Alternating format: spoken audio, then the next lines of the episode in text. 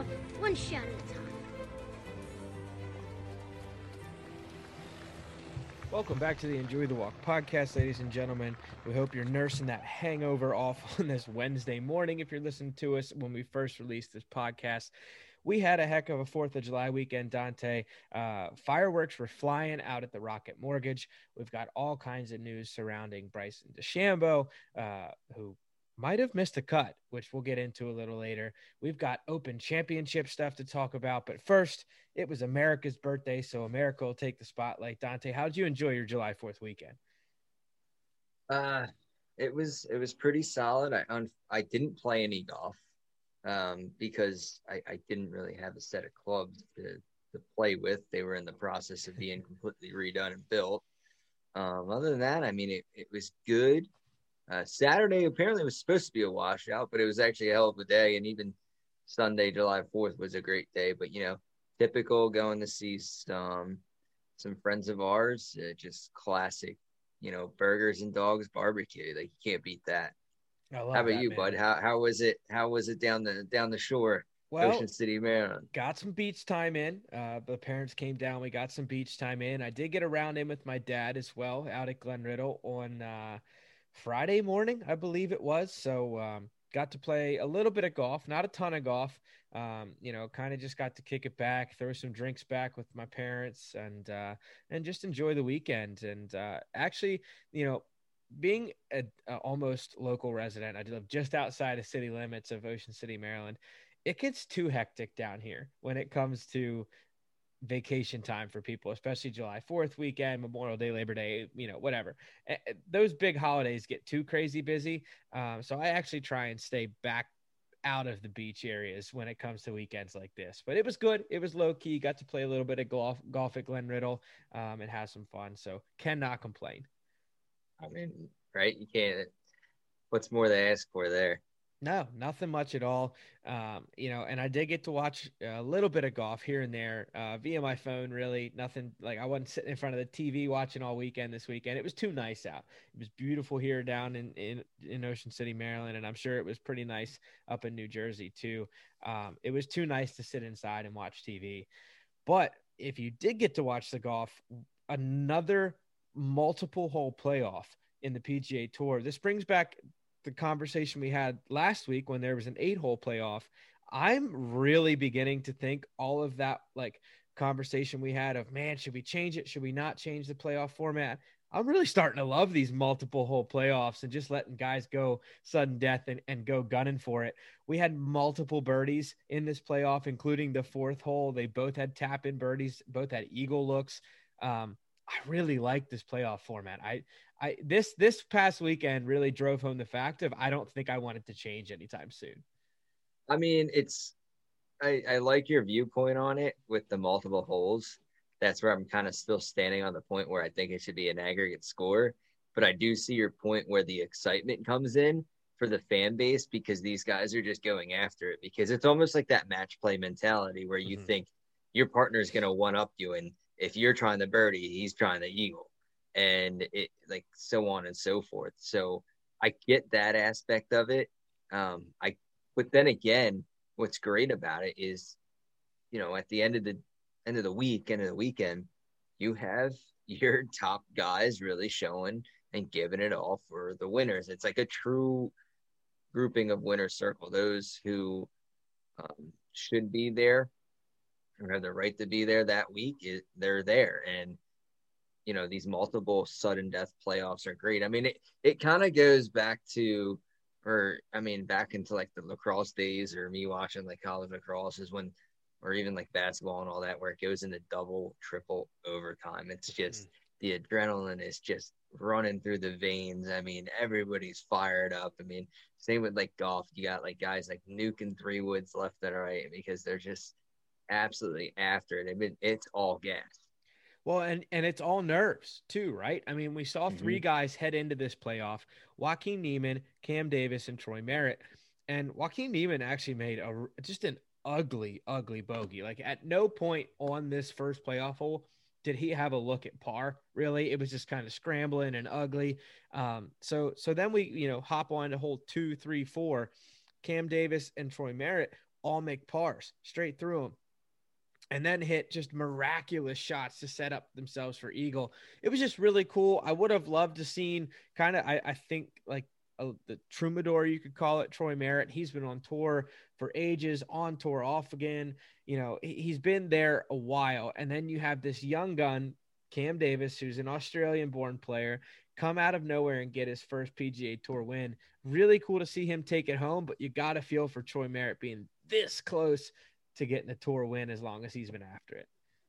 That and I mean, it, it could have been great stories both ways, but the fact that like you get your fourth win off of a fifth playoff hole, I mean, you talking about nerves. I mean, that's like you're like, oh wow, I can I can finally get this done. I mean, it, it goes back to the conversation that we've had before. Getting that first win on tour it opens up so much gates and just lifts like so much weight off your shoulders where I mean it, it's again it's kind of like it, I wouldn't say like a a winning lottery ticket per se, but almost that that's like the best example I can come up with the top of the top of my head right now thinking about it because if you do think about it like again it just ends up so much weight is off that player's shoulders. Now he can go out and focus on just just winning well, and it's funny too, right? We this very rarely gets talked about. I think in in as much as it should. One tour win gets you, I think, a five year exemption now. I could be wrong, could be three. I'm not 100 percent sure there. But the exemptions it gets you just guaranteed starts on the PGA Tour, and then let alone your exemptions into the next two years of majors. Cam Davis going to Augusta.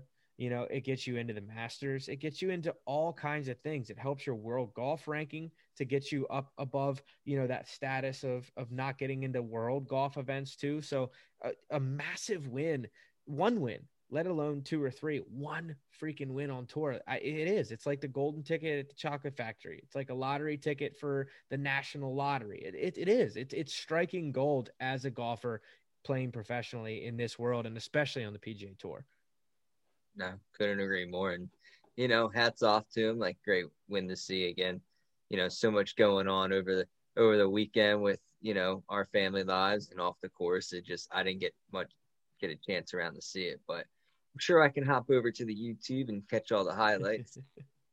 well, there wasn't too many Brooksies being yelled yeah. around uh, Detroit's golf course this past weekend, Bryson Brooksy DeChambeau missed the cut, so unfortunately, we didn't get to see much of him. Um, one guy who's starting to make a lot of noise um, week in and week out the last three or four weeks, Mr. Bubba Watson's been playing some really good golf. Found himself at the top of the leaderboard again this week. Um, no drivers falling off this weekend, so you know mm. nothing nothing too crazy there. But he he finished T six um, after you know what was kind of a shot in the gut after his finish, the Travelers, where he kind of just didn't perform. Had it should have had a chance to win it and wasn't able to capitalize. He just had a solid week. Nothing flashy, just a bunch of birdies and pretty steady golf. So cool to see him kind of peaking as we head into the Open next weekend. Yeah, that would be sick. Yeah, I mean, I it seems like Bubba Watson. You know, he's said he's been going through kind of some mental aspects of the game and I just seem think he just kind of you know, it's nice to see him represent kind of like the Linksoul brand and whatnot. And I think he's like a perfect candidate on the professional tour aspect is and I think this is what he's taken to his game and correct me if I'm wrong if you think otherwise, but it seems like he's just going out and just playing golf. It's, and it seems to be working. It's a revitalized, I think mentally at peace Bubba Watson right now. I think he's found something, whether it's working with the folks out at Linksoul, whether it's maybe deriving a second or third direction with his time, you know, whether it's his nonprofits or working with Linksoul to do a, a greater good for the game of golf, however they're working together too we we know you know we've recognized what Linksoul does for the game as far as Goat Hill Park and how they put on events there, and they have the Wishbone Classic with Geoff Ogilvy, and I'm sure Bubba Watson will be out there because he's a sponsored athlete with them this year. So, like the amount of good that Linksoul does on and off the course too, I can only imagine if he's interacting with them on that kind of level, he's got to be at peace with his place in the game of golf because he's always talked about that, and that's been his struggle is interacting with the folks off the golf course is his biggest issue. Being inside the ropes and not knowing how to kind of interact with the fans is his issue. So I think Linksoul might be doing him a greater good uh, mentally, physically, and obviously performance wise uh, by just kind of being a part of that family that Linksoul brings to the table. Oh yeah, I mean, I agree there. It's just kind of like that that community base that we'd like to talk about, mm-hmm. um, and kind of like why we all come out, like the you and I, the the the mortals of this world, where you know we're just going out, we're just playing golf, and it it's more for the camaraderie. And I think Linksoul, you know, obviously exemplifies that, and I think they're opening the tunnel for Bubba Watson to see that as well. No, no, hundred um, percent.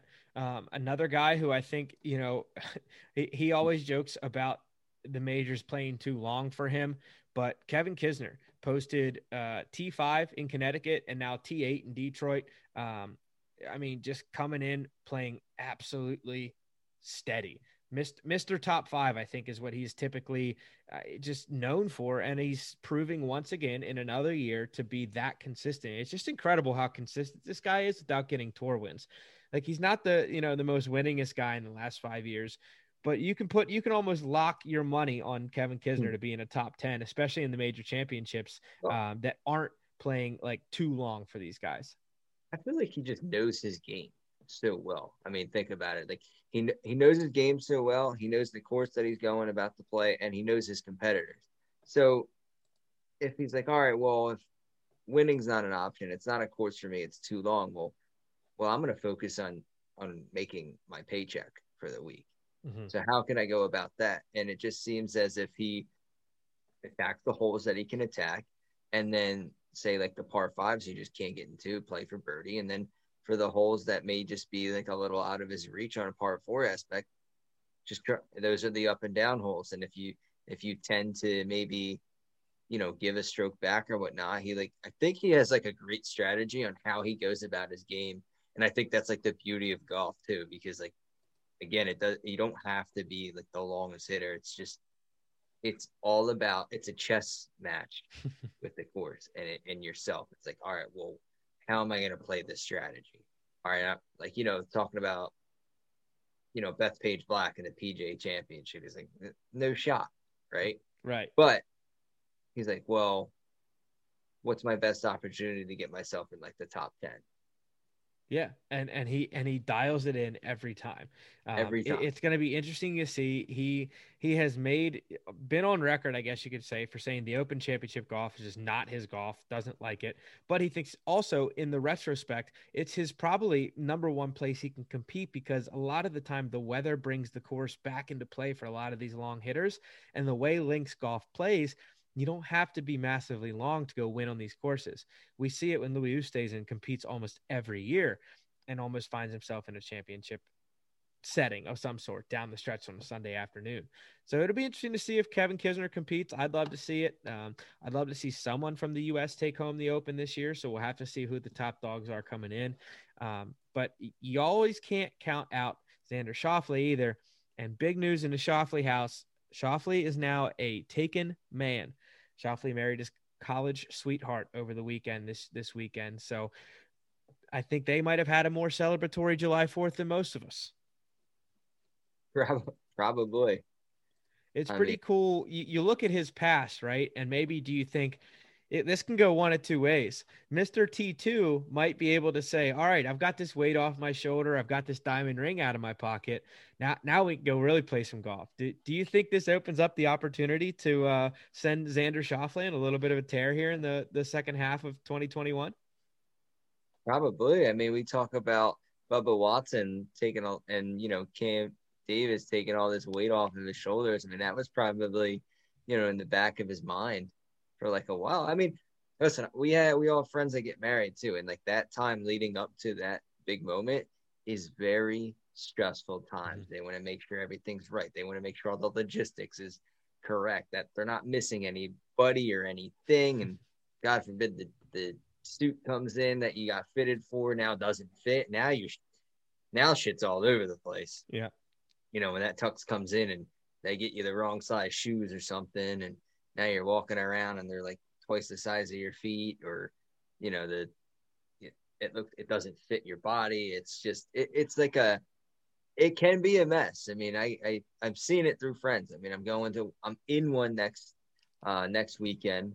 Um so you know i i can already see it just through kind of the the text messages and just you know the planning and everything. So hey maybe you know you got that. You you hit like you had a great moment and now it's time to just basically you know you celebrate it and now it's back to work absolutely it uh, he, he talked about it being perfect timing as it was his quote unquote two week break after the US Open. So now it's back to work. So excited to see him kind of grind after it. He's one man who's just been so freaking close over the last six months, eight months, whatever, that uh, he's due. I think he's due. He's going to figure out how to close one. And like we've talked about time and time again, we've talked about it just today, even as well. When, when great players like this, when great talents like this finally figure out how to close one, watch out because they're off to the races and they can get hot and they learn how to close. It's, it's over for a lot of the crowd. So excited to see him compete. Uh, another guy who we'll see competing in the Open next week, who I want to touch some base on here and have a couple talking points on what do you think these players are going through, especially a lot of the um, United States players or just out of the country players that don't reside in Europe, uh, what they're going through. Rickie Fowler is going to be teeing it up in the Open uh, that begins eight days from now, um, six days when this podcast comes out. We're recording this on Monday the 5th.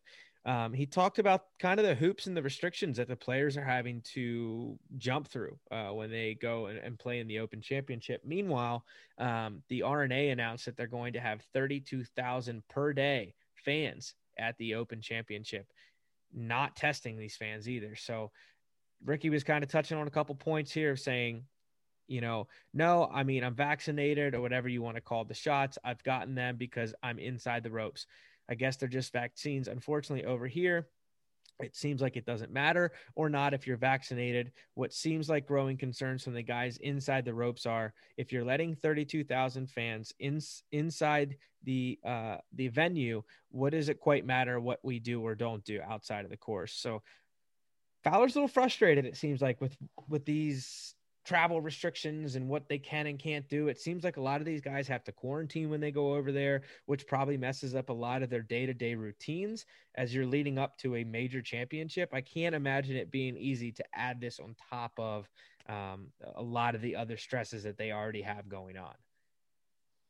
Yeah, I mean, I, I agree with them. It seems like they're again, like he said, he's making making all these players jump through hoops just so they can compete. But then again, you have 32,000 fans a day. Well, where are these fans coming from? Are they coming from the US? Are they coming from different parts of the UK? Like, are mm-hmm. they coming from other countries? Like, you really don't know. And it's like something you really can't control. You would think it'd be the other way around. If you would think it based on like kind of the things we were going, it always seems like, you know, these these athletes and all these sports got catered to all these testings and and kind of put themselves under this protective bubble. Mm-hmm. It almost seems like now they're getting thrown into the wild.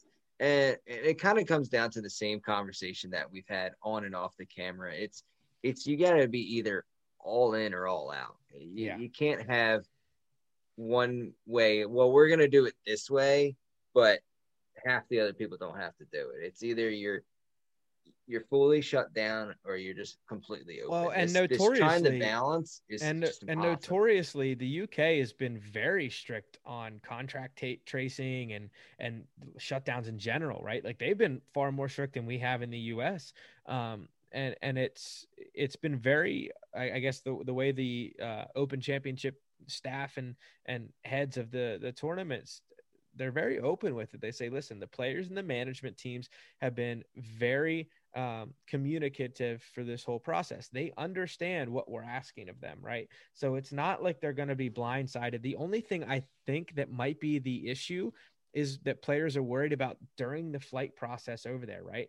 What if they contact trace with someone who had it, or what if they contract trace with some employee on a on a plane from you know point A to point B, or or even just anyone from point A to point B, and then from point you know B wherever they're flights coming into to the site itself if they run into anyone, it's an immediate like 10 day quarantine, which could pose a lot of issues for these players not being able to play in this event completely. I mean, there's a lot of guys even going over early because of this to the Scottish Open this week and playing. That way, God forbid they run into any, you know, hang ups or, or loose ends COVID wise, they might be able to get by and not play in the Scottish Open, but still play in the Open.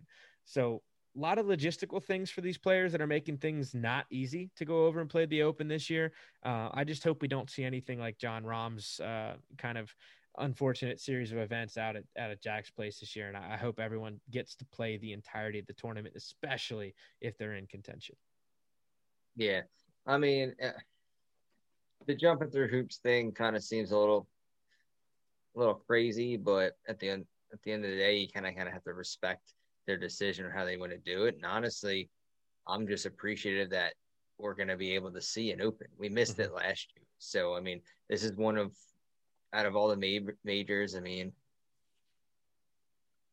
I mean, there's only four majors, but in the events thing, but I love watching the open.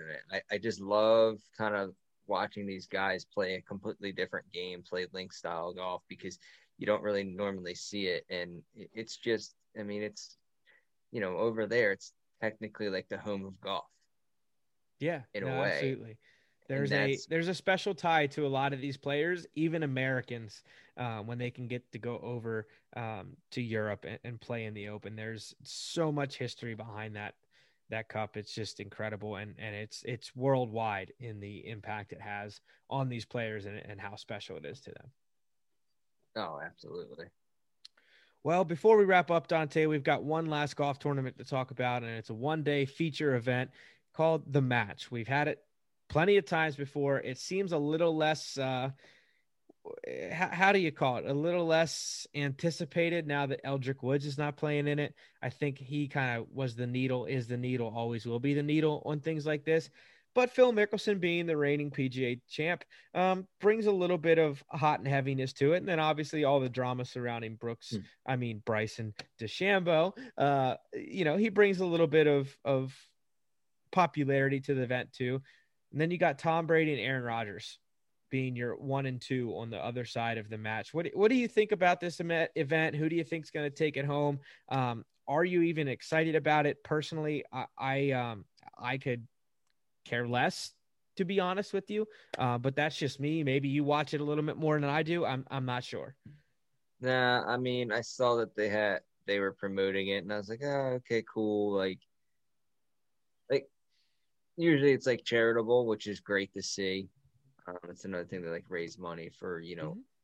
you know the unfortunate, um, and especially kind of like what we're coming out of, which is great to see. But then again, it, we've watched the last two or three, how many there were, and they were just all boring. you even try and get these guys mic'd up the trash talk and whatnot, but there's like there's a point in the round where everybody just kind of gets there's like trash talk in the beginning, and then they kind of. I mean, it's just like any round that we play. You know, you you meet up with these people, you're you're talking, you're having a good time there and that, and then there's like a good seven hole stretch where it's just people are exhausted. Everyone's grinding, and then they're grinding, and then they're just like mute, and then all of a sudden, you're just sitting here, just I'm just watching two pros, two pros play with two amateurs. Said, I was like, it's like if I want to go watch amateur golf, I'll go play myself. Absolutely. No, I mean it's cool, and I like the I like the setup. I like the idea.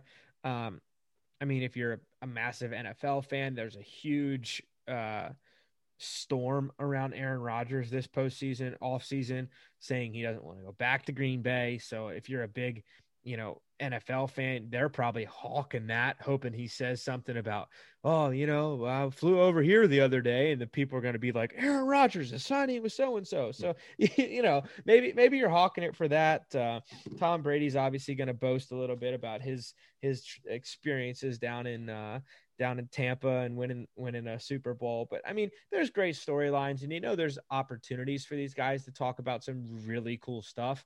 Um, Phil Mickelson always being the number one jokester and and talker. He'll talk a lot.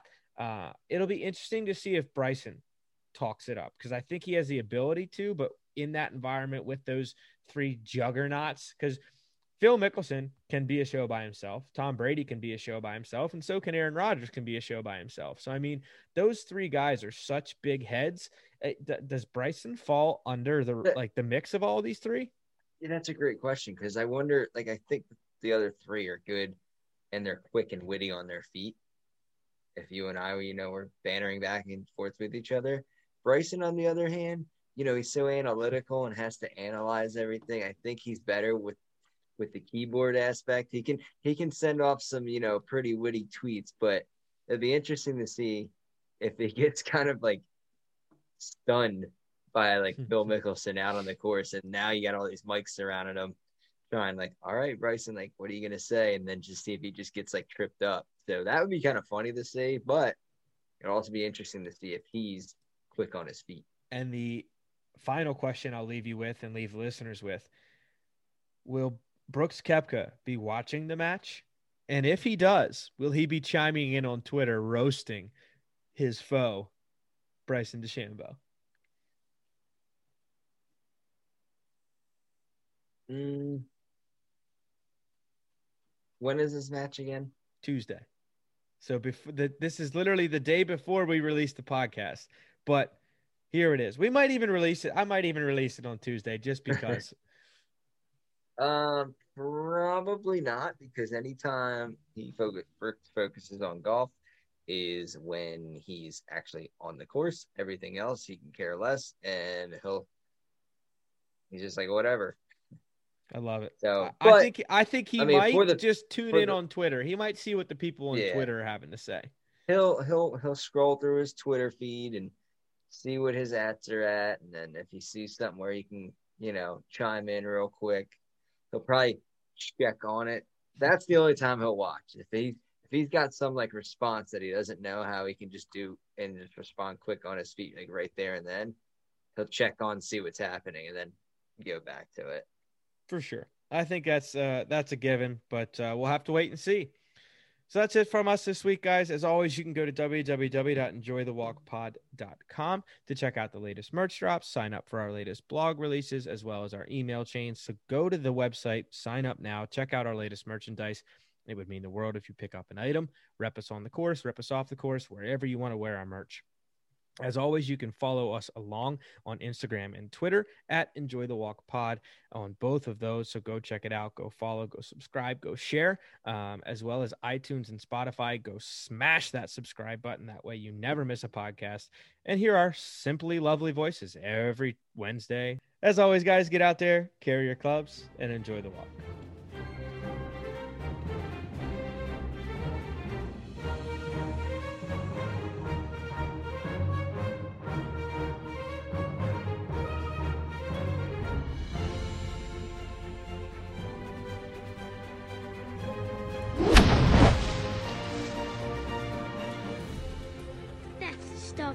Revolution.